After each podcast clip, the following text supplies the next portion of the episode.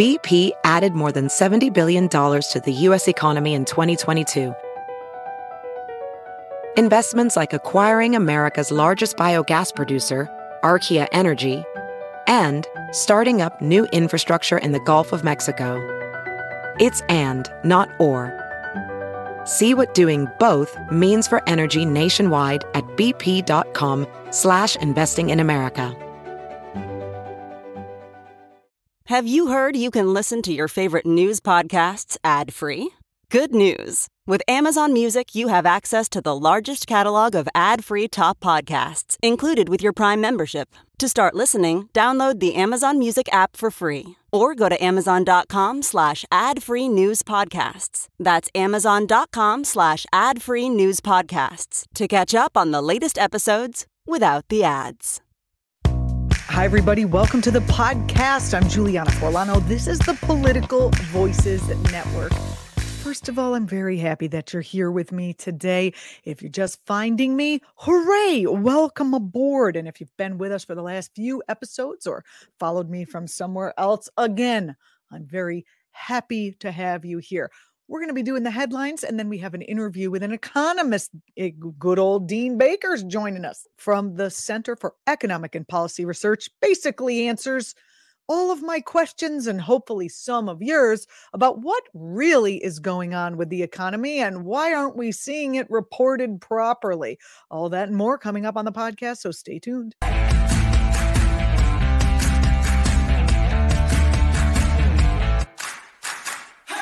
Starting off with the headlines this week, all eyes have been on Donald Trump's arraignment on his January 6th indictment. Look here on CNN Politics, you can watch live. You can watch him walk into the courtroom. You can watch him wipe the cocaine off from underneath his nose. You can watch every single thing. As part of special counsel Jack Smith's investigation, Trump was charged with four counts one of conspiracy to defraud the United States. Like that was the whole presidency. Kidding. Uh, the other was conspiracy to obstruct an official proceeding, another obstruction of uh, and attempt to obstruct an official proceeding, and a conspiracy against rights. Now, to my knowledge, Trump is yet to comment on the day's events. But if I were a betting lady, I'd say the words baseless claims, highly partisan, Hunter Biden's laptop would feature prominently in his speech. That's right. I'm I would put money on it. And still, of course, there's no indications after all of this that his supporters are in any way turned off by him or any of what he's done. Uh, remember when Trump was overheard saying he could shoot someone on Fifth Avenue and wouldn't lose voters? The man was correct. He basically did that, but instead of shoot someone, it was have a mob try to lynch a vice president. And instead of on Fifth Avenue, it was on the Capitol steps. But pretty much, pretty much there's that. Now, I, uh, you know, pundits have been saying there's not, there's no real good way for Trump to escape this series of indictments um, that he is facing and now arraignments. Fox News is floating the idea that Trump should plead insanity. Now, personally, I don't think his ego would allow that, but I do think he is insane. I, for legal purposes in the case, an insanity plea would mean that he does he didn't know that he lost the election so he was just going on about saying it's not true but jack smith has already proven that that isn't the case. He has all the evidence there for it it's in the 45 page indictment if you feel like a nice beach read. One fly in the ointment here on the insanity plea might be that is it possible that trump is just so deeply deeply narcissistic that he can't even imagine or process the fact that people don't want him or don't like him, you know, like his mother didn't. that that would be a type of insanity, but not uh, one that legally stands up in court as pertains to this case. So, as the country the country stays on pins and needles watching for uh, potential justice to be meted out. A lot of the coverage in the news has been about how he could still run for president from prison. I don't know if he would still be an effective president from prison. I mean, would Vladimir Putin come to prison uh, to meet him? Would would would would prisoner slash pre, uh, President Trump be able to have more than one phone call per day? How would that look exactly? Or would they just put, you know, bars around the desk at the Oval Office? I don't even want to think about it.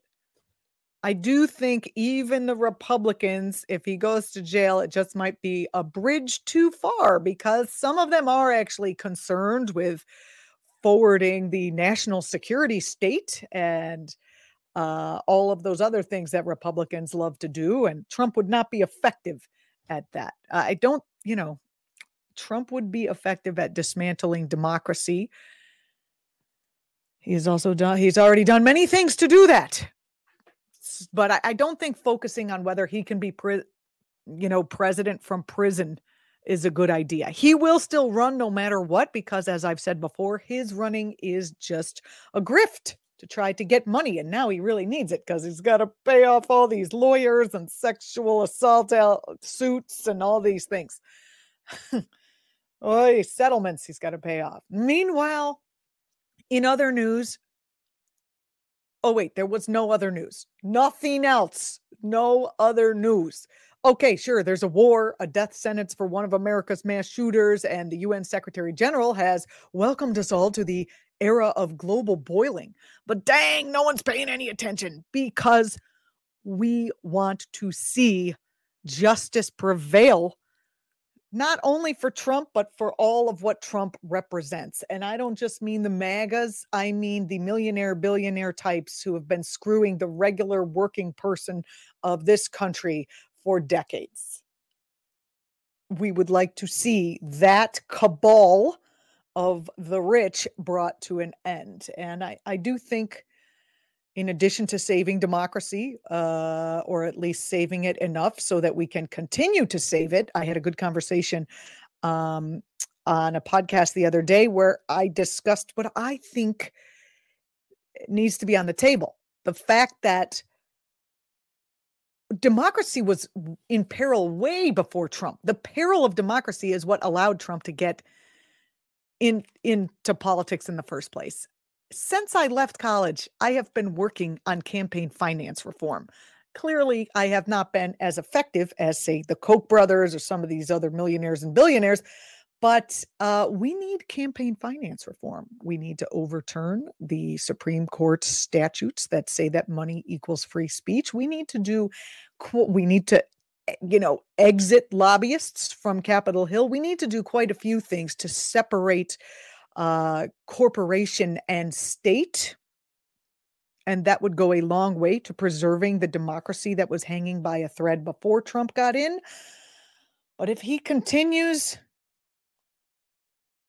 eh, you know, if he eh, it if he gets let off the hook, which I don't see as as happening now, if he gets let off the hook uh, from these things, we're going to be in big trouble in terms of democracy here. So all eyes have been have been on that, and again, rightfully so. But there was one other story, one other story.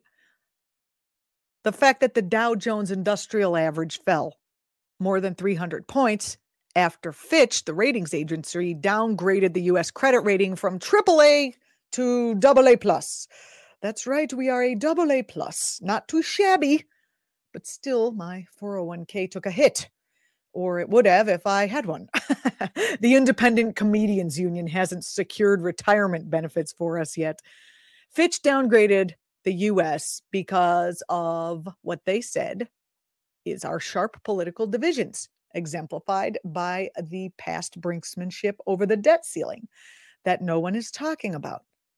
Especially, no one's talking about not only that it happened in the past, because whew, we passed that one and we're okay, but guess what? It's coming up again in September. That's correct. It was punted down the down the kick the can down the the time line And in September, we're going to face that again. And no one's talking about it. Be I don't know why. Maybe because we're busy talking about justice being brought to the insurrectionist in chief. Or maybe because they don't want to ruin your vacation. I don't know. Perhaps it's because we only like to talk about things when they are extremely imminent and super scary so that we can all stay in a state of fear forever. But that is coming up. I had several questions about the economy, and in our next segment, I asked those questions of Dean Baker from the Center for Economic and Policy Research. And guess what? He answers them. We talk about the effect on climate change. We talk about why the Fed is raising the rate, whatever. Coming up next in the interview section, you're listening to the Juliana Forlano Show. Please subscribe and hit the like button and leave your comments. That helps this show get everywhere and it makes me feel good about my life. so please do so. This is the Political Voices Network coming up next, the interview. So, how is the U.S. economy doing? That's a question I had after Jerome Powell raised the interest rates yet again in order to try to keep inflation at bay, even though inflation is reportedly basically at bay.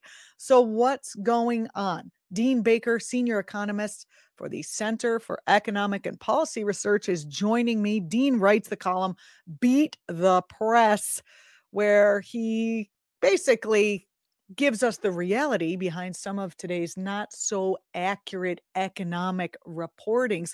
Stay tuned for my interview. Not only did we talk about interest rates rising, but we talked about the effect on the economy of the climate chaos that we are seeing. The answer he gave was actually quite surprising. All that and why a latte is $6 at Starbucks and $2 in Europe coming up next. Stay tuned. There's something magical about unboxing. When you unbox BritBox, you uncover a world of British entertainment. Stream the UK's most brilliant series, including new and upcoming seasons of Shetland, Father Brown, and Death in Paradise. Plus, new originals like Payback, Irvine Welsh's Crime, and Archie, the story of Hollywood's greatest leading man, Cary Grant. Unbox BritBox and escape to the best of British TV. Stream with a free trial at BritBox.com. Hey, it's Kaley Cuoco for Priceline. Ready to go to your happy place for a happy price? Well, why didn't you say so? Just download the Priceline app right now and save up to 60% on hotels. So, whether it's Cousin Kevin's Kazoo concert in Kansas City, go Kevin, or Becky's Bachelorette Bash in Bermuda, you never have to miss a trip ever again. So, download the Priceline app today. Your savings are waiting. Go to your happy place for a happy price. Go to your happy price, Priceline. Dean, thanks so much for joining me on the program. Thanks a lot for having me on. Well, let's start uh, with the interest rate hikes. The Fed raised them again last week. Do you see any inaccuracies in how the media is reporting on this issue? Well, I, I think sometimes they don't report this as a choice. And the point here, and they've been better on this than in years past, that you'd see oh, the Fed was forced to raise rates. Well, the Fed is never forced to raise rates. To my knowledge, no one's got a gun to anyone's head. So they review the evidence and they make their call, you know, their judgment call. And they've been better, the media have been better about making that point that there are differences, economists, different economists, different people on the Fed feel differently. And they've been better about making the point that this is a choice. But there's still kind of a sense that okay, they're forced. And again, even if you think it's the right choice, they're not forced. And I think it is important that the media always report that here you have the uh, the members of the Fed's Open Market Committee, the 12 members, and they're making a call. They're looking at the data, looking at the evidence, and based on their judgment, they're deciding raise rates, and mm. they could decide not. And it is important that people understand this is a choice. It's never something forced on them. Do you think? I mean, I feel like the the Fed's interest rates uh, and what they do with them get an outsized an outsized coverage on in financial media more so than other things that will affect the economy, such as, you know, President Biden's, I mean, uh, student loan forgiveness and these other the things that the Biden administration is doing. Am I am I misperceiving? No, I I think there's a tension here in the sense that much of the business reporting is focused on financial markets and there's no doubt the Fed's interest rate decisions are important for financial markets. But for most of us, we don't really care. We don't have a lot of money in financial markets. We might have a 401k, but most of us aren't playing with it. If we do, you know, you put it in an index fund, whatever. I mean, you're not checking it day to day. Maybe some people do, but they're not moving, you know. So, so for most people, the financial markets are not a big factor in the economy. Now, things that happen in the financial market can be big factors. So, if we get a huge surge in interest rates, we did get a big run up in mortgage rates If you want to buy a home, that's a big deal. If you're looking to refinance your home, that's a big deal. But even then, it's still the less important part of the economy. The important part of the economy do people have jobs? Are they seeing pay increases? And uh, issue you mentioned, the student loans. We're talking about 40 million people that Biden had planned to give a substantial reduction in their debt 20,000 for those that had Pell Grants, which is a lot of people, and 10,000 for everyone else it's a big deal. Supreme Court just said no. So when you talk about the economy, for most people, that probably is much more important than than what happens with the Fed's interest rate decision, at least in the short term. People are going to have to start paying back their student loans. Eh, tens of thousands of people are going to have to start paying back their student loans in September. Is that the kind of thing that actually makes a blip that is not to the individual, but to the economy as a whole? After having been on pause for however long. Yeah it, it will have, yeah, just to be clear, it went on pause at the start of the pandemic back in uh, April, I think was when they pushed through the, the pause uh, in uh, April of 220. So it's been quite some time. Anyhow, um, it will have some impact. I don't think it'll be huge for two reasons. One is the absolute amount that people are paying. It's a lot to them. It's not that large to the economy. The other, and this we're going to have to see how it plays out. Um, Biden has proposed, I shouldn't say proposed, he's implemented a, a, much more generous um, income driven repayment plan. This had been present for years. It was under Obama. People had to pay, I believe it was 10% of their income above a cutoff that was one and a half times the poverty threshold. I'm using rough numbers here. So for an in, individual, single person, that'd be roughly 20,000. So you pay 10% of your income above that. So let's say you don't make very much money, you're working in a restaurant or something, you make 30,000 a year you'd pay 10% of the income above the 20,000. So 10% of 10,000, you pay a thousand a year. Not trivial, but you know, that might, that for many people be much, much less than what they would have to pay on their normal schedule. Now, Biden reduced that to 5% and he made the cutoff double the poverty level. So in this case, it'd be 24,000. So our person earning 30,000 a year, they'd be paying 5% of the difference between 30,000 and 24,000, $6,000. They pay $300 a year. Uh, again, I'm not going to say it's trivial, but much less than they paid under right. the old plan. So if that is widely adopted, and problem with the old plan, a lot of people didn't know about it. I talk to people complaining about their student loans. I go, I understand that, but how come you're not in the income? And they go, huh? You know, so because Sallie Mae didn't tell me about that for 25 yeah, years. That's why. It, exactly exactly. So they really have to make a point of getting people into this plan so that people who can benefit from it know about it. And if that happens that really will ameliorate the hit in a really big way. Um back to the interest rates doesn't the increase in interest rates hit certain people more than others? And there are there other ways we could stem inflation without relying what i on what i consider a fallacy that the interest rates are the only thing that we can do well, there's a few things here. I mean, the intent of the Fed in raising rates is to slow the economy. And what they're trying to do is fewer jobs, to put it bluntly. That's, you know, and I, I don't think, you know, Powell would probably try and use more graceful wording, but that's what he's trying to do fewer jobs. And that means reducing workers' bargaining power and particularly workers at the bottom end of the, the wage distribution. This is one of the things we've seen. Uh, my friend Arin Dube is at UMass. He's written several pieces on this, David Autor and um, Annie McGrew, I believe is her name, the third author, that showed that in, in this recovery, in the, since the pandemic, there's been a huge wage gains at the bottom end of the wage distribution. And that's because we've had this very tight labor market. Now, as the labor market gets looser, it hasn't in a big way yet, but you know, if it does, then they lose that bargaining power and they won't be able to get the same wage gain. So you'll both see higher unemployment. So the people are most likely to lose their jobs are people with less education, disproportionately minorities, blacks lose their jobs, people who have uh, criminal records, they aren't going to get hired. So it's people at the bottom that pay the biggest price. Now, what else could we do? There are a lot of other things we could do, but the problem is if you ask Jerome Powell, he's going to go, what I could do is raise interest rates. And he's right. I mean, that's, that, that's what he could do. So, are there other things we could do? Well, Congress could look to lower drug prices. I mean, President Biden has tried to do that, but has limited authority. Um, you could have, and, and there are a lot of proposals for this, including from very centrist economists during the uh, run up in oil prices. You could have had a windfall profits tax. You know, wait a minute. Reduce... Wait a minute. Hold on. We're all on that many drugs that if we reduce, if we reduce, I understand the oil thing. We all have to use it for gasoline in the car, etc., heating our homes, but um, or cooling them as it as it were. That uh, walk me through how many drugs we're on and how that would have the effect uh, uh, that we're looking for that would be positive we're going to spend on the order of 550 billion dollars this year on prescription drugs and a huge amount of that is markup because it's very rare yeah. that it's expensive to manufacture and distribute. My, my rough estimate is if, if we got rid of all the protections, because patents are the big thing here, but if we got rid of all the protections for prescription drugs, instead of spending 550 billion, we'd spend about 100 billion.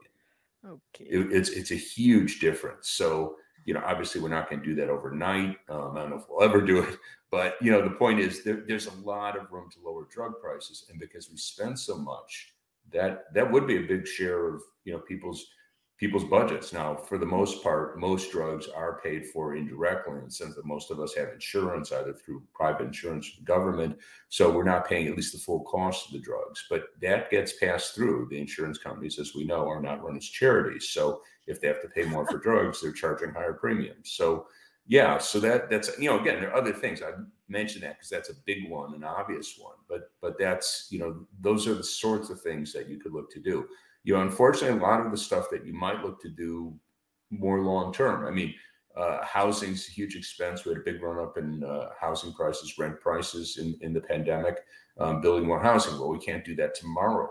Um, we can do that. You can have rent controls. People have asked me about that in a lot of cases that's a good thing. I don't think you can do it nationally because we don't have the right.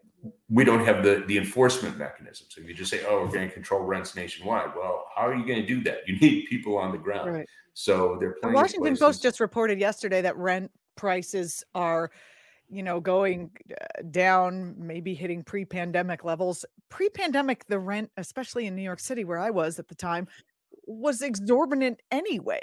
It's yeah. No, you, how can they report this as good news? It was already a the tale of two cities. Well, it's better news than if they were still rising at you know eight nine percent a year. So so getting uh, lower rates of growth that that that's good in that context. But sure, we'd love to see lower rents in New York, San Francisco, many other places in the country where they've gone through the roof.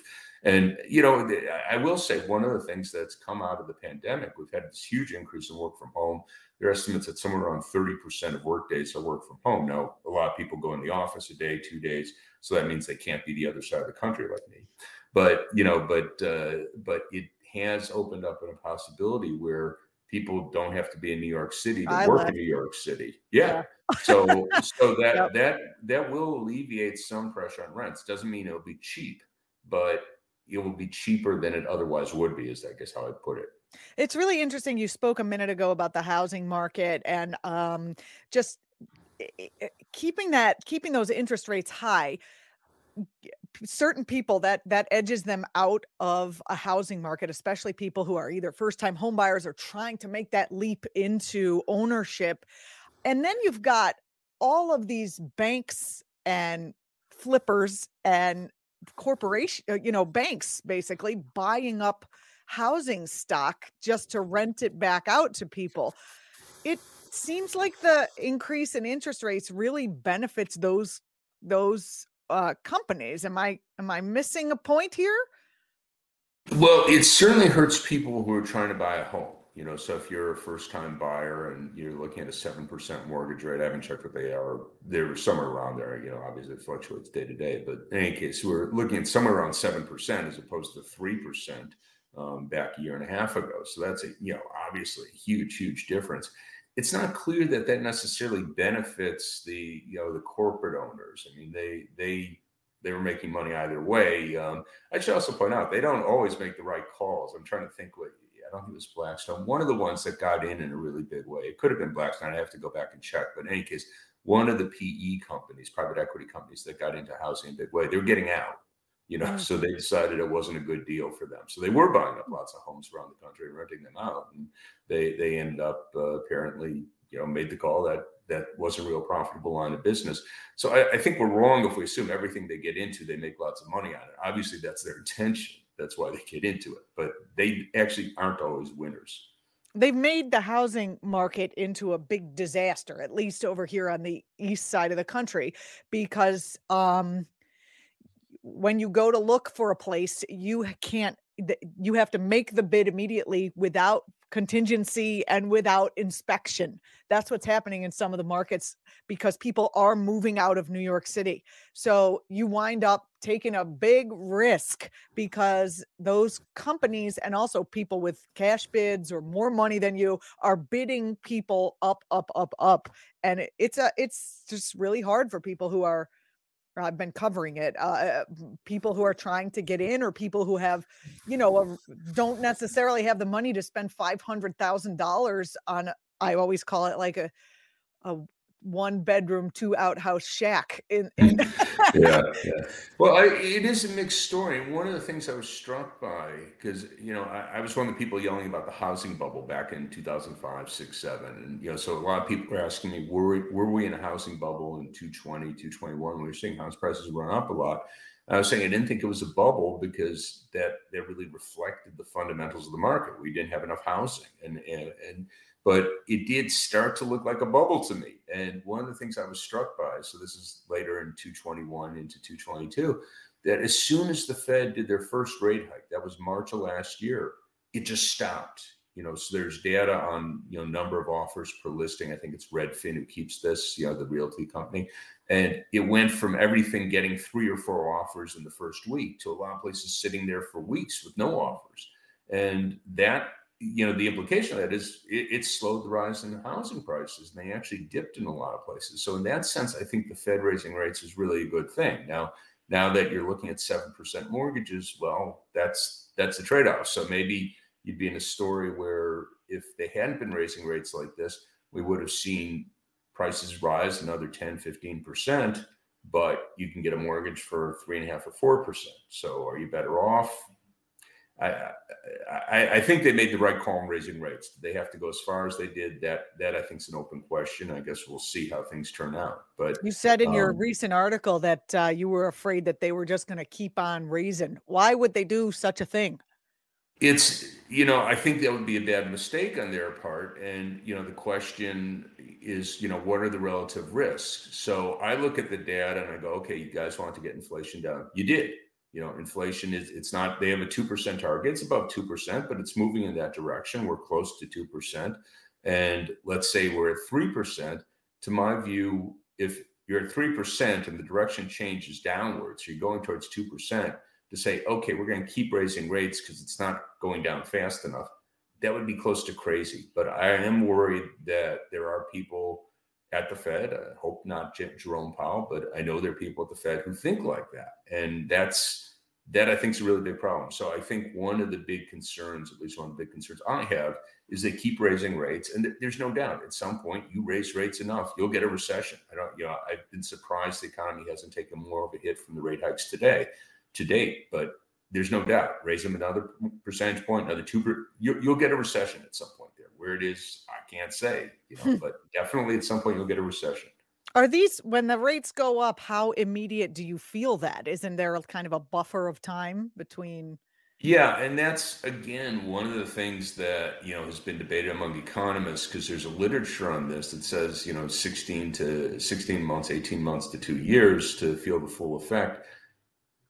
whether that's always true, whether we could extrapolate from the past is hard to say. I mean, obviously the future is always somewhat different than the past, but what we've seen is very, very different patterns. Typically, what the way the Fed's interest rate hikes affect the economy is most directly through housing. And there has been a reduction in housing starts, mm. but they haven't fallen that much. And the other thing is housing under construction is actually higher today than it was in March of last year when they started raising rates. And the reason for that was we had such a backlog in the in the pandemic, the supply chain problems, people couldn't finish houses. So you have all these half-built homes that they're they're trying to finish now. So that means construction employment's actually increased in the in where, as, where as are all these people coming from like are we having a population explosion that's i mean are there not enough people dying that the younger people who want to buy where are all these people who want houses coming from well, I think the big thing, and again, there's been some good research pointing that, pointing this out, is that people, when they made the decision to work from home, they they've or being able to work from home, they wanted more space in the home office. So someone right. who had a one bedroom apartment moves to a two bedroom, three bedroom house, you know, so so that sort of thing. So people wanted more space, and that that I think created big demand. And, and hmm. you know, we, we've we've come to the end of that big surge in the sense that you know with this huge number of people uh, i forget what the figure was before the pandemic like five or six seven percent work from home. Now it's around 30 percent. So we had this huge surge. I don't expect that to go back. I mean you know maybe it could drop a percentage or two point or two percentage points but it's not going to go back to where it was. But we're also not going to see a further surge like that. So the demand for housing is going to ease up. And again, we're finishing a lot of units. So again, we couldn't finish uh, because of the supply chain issues. We weren't finishing units during the pandemic. They're finishing them now. So again, that will help to alleviate, you know, the the the, the excess demand. But again, that's not an overnight story, and you're still going to have real high rents in New York. I mean, that's how, that just never ends. That's just yeah. the story of New York because uh, yeah. the rent's too damn high, as I said earlier. Um, Dean, as you know, we've all been living through these really catastrophic um, climate uh, things, the heat wave, uh, climate changes upon us, climate chaos is upon us. When, you know, I, you said that we haven't necessarily seen an, a, a, measurable economic impact in the United States, that it's been relatively limited. Those were your words from your yeah. most recent article. Now, how can you say that? The Barbie movie grossed 500 plus million dollars so far. I attribute that to climate change because people in Phoenix and elsewhere couldn't go outside. So they all just went to the air conditioned movies. How how is it that that we with everything that's been going on, we haven't seen this impacting the economy? Well, it does have an impact. It's just not that large in the scheme of things, at least not that large yet. Um, it's clearly growing, and it's you know we we will see these things. So Florida, they have a enormous problem with their insurance market. A number of insurers have pulled out of Florida. The home insurance they won't insure, and you know try and buy a house, you know, get a mortgage if you don't have insurance. You can't. I mean, no one's going to give you a mortgage if you don't have insurance. Similar story in California um, so we're, we're going to see this more and more places. And what that's going to mean, my guess, actually, they've already done something like this in Florida. I gather they'll do something comparable in, in California. The state will subsidize it, but obviously that's an expense. And, you know, as as climate damage increases, which it will, then that expense is going to be greater and greater. Um, in terms of, you know, the heat waves in Texas, people will have a hell of a time working outside. It's really horrible. Now, is that a economic impact? Well, if they're still working, I guess not, but it's horrible for those people. People get sick, people die. I mean, it's, you know, we're talking really horrible stories. And it, it's, to my view, it, we used to talk, or uh, I'm not going to implicate myself because I didn't say this, but there were people would say, well, we have a choice, climate or the economy. But no, it's not a choice. We're going to pay the price. So it's just how you do it. And we could either be more aggressive in spending on pushing clean energy, converting to clean energy, or we could just say, okay, whatever, we're just going to burn the planet. And you know, unfortunately, we've gone so far down that path. There's no way to prevent an enormous amount of damage to the to the planet. We're seeing it, and it's yeah. I mean, to my view, it's just horrible. I mean, the you know, the human cost, and also you know, most of us care about nature. And you just see there's an article today in one of the papers about the coral reefs in Florida. They're yeah. dying because the water is too hot, you know, and coral reefs support all sorts of life. So it's just it, it's a really horrible thing to see, and you know I, I'm hoping we are moving towards you know, and I give Biden credit for that. We are moving towards adopting clean energy at a much more rapid pace, but you know, we really have to call on it, you know, pull out all the stops and go full speed here. If he does um, feel the pressure that people are putting on their electeds for calling a climate emergency, what would he be able would would the green new deal or things like the green new deal is it a fallacy that they can uh, us both stimulate the economy and turn us away from this apocalyptic climate death we're all staring down?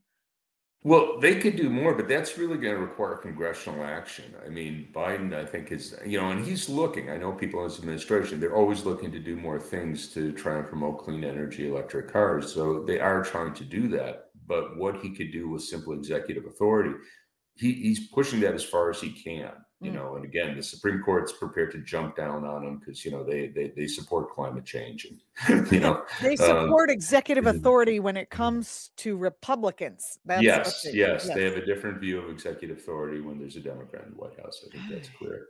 Yeah um well i this is all i i'm glad to know you because i look forward to parsing this. I personally think we're much closer to enormous climate catastrophes that are going to have people, you know, full cities. Well, well one of the things you, you know that we should be aware of uh, the worst effects of climate change are actually in developing countries. And you know people here don't see that. It doesn't get much attention. But like in pakistan last year the, the flooding like a third of the country was underwater. And Pakistan's got about 200 million people. It's a it's a very densely populated country.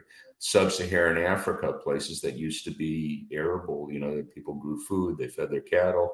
Um, they're desert now. The desert's moving south. So the the worst impact of climate change is in the developing world, which again, part of the irony there, they didn't do it. Yeah. You know, it, you know, it was us. It was us. It was Europe. You know, the rich countries. We're the ones who put all the stuff in the atmosphere. They didn't do it, but they're paying the price. Yeah, that is that is uh, an injustice that we're seeing. Um, Dean, uh, you said final thing. Uh, any good, any good uh, person on the left is happy, generally speaking. Hopefully, when we talk about uh, gains for labor, gains for the working man and woman and person. Uh, the Teamsters secured big gains at UPS not too long ago. Starbucks is organizing. But you said that it, and I'm quoting you here, if increased labor militancy is able to secure larger wage gains, this some of this is going to be passed on in higher prices. That's going to keep fueling inflation. How much further past six dollars for a small latte can will the market will the market hold? I mean, at some point, won't people just not want that stuff? Well, it, eh, yeah, I'm sure that everything They're passing it on to the people instead of cutting, you know, the executive compensation and well, those kind of things. To, to, be clear, the dynamic here, if you see if companies see higher labor costs, higher pay, you know, they're paying their workers more, um, they will undoubtedly absorb some of that in lower margins, but they will also pass some of that on in higher prices. I don't think there's any two ways about it. So if suddenly, you know, Starbucks has to pay everyone 20% more, which should be clear, I'd love to see that. But, you know, they are going to raise prices. They may not raise them 20%. How? I hope not. $8 for oat milk. it's just, it ain't right, is all I have to say. I was you know, I heard in a foreign land uh, that a coffee, an espresso in Italy in Sicily on the beach, so comes with uh, comes with scenery. it, it's it's two euros. So I don't get I just don't get how how much how much people are going to spend ten dollars for a coffee here. It just doesn't seem. I, I, wouldn't do it, but you know, I'm not their normal their their standard customer. Cold day in hell, I'm at Starbucks, but. well, it's a hot day in Phoenix. Um, yeah. Dean Baker, thank you so much. It's always great to have you here. I really appreciate you coming and, and giving us a, a general rundown about all the things. And I look forward to um, parsing out what's going on as we continue to face. Well, we're facing, you know, the Republicans are going to try to do spending cuts again, right? In September, Yeah, trying to yeah. the whole government. They're leaving us on vacation for August. They're going on vacation. When we get home, we're going to get, you know, slapped in the face with shutting down the government. So, Yep, yep, that's a safe bet. So, well, we'll talk to you about that then. How about that? fair enough. Thanks Sounds so much. Dean. Dean Baker, I appreciate you coming on. Uh, Center for Economic Policy Research, Beat the Press. Follow him on Twitter. We'll be right back. You're watching the Juliana Forlano Show on the Political Voices Network. Welding instructor Alex DeClaire knows VR training platforms like Forge FX help students master their skills. There's a big learning curve with welding. Virtual reality simulates that exact muscle memory that they need. Learn more at meta.com slash metaverse impact. Ready to elevate your home? Picture this central heating, a cozy fireplace, or your dream walk in closet. Build a backyard oasis, go green with solar panels, or start a business. It's all possible with Figure's home equity line of credit. Unlock up to $400,000. Apply online in five minutes. Funding in as little as five days. Head to figure.com and transform your home. Figure Lending LLC, DBA Figure, Equal Opportunity Lender, NMLS 1717824. Terms and conditions apply. Visit figure.com for more information. For licensing information, go to www.nmlsconsumeraccess.org. Thanks so much for watching, everybody. This has been the Juliana Forlano Show on the Political Voices Network. Wherever you're watching, I would really appreciate it if you would subscribe. Obviously, we're a new show, so we're building and building. And leaving a comment helps too. So I'd appreciate that. First of all, I love to read them. Second of all, it helps the algorithm push this kind of info out through the fog and maze of online disinformation that is there. Thanks so much. I will see you next week.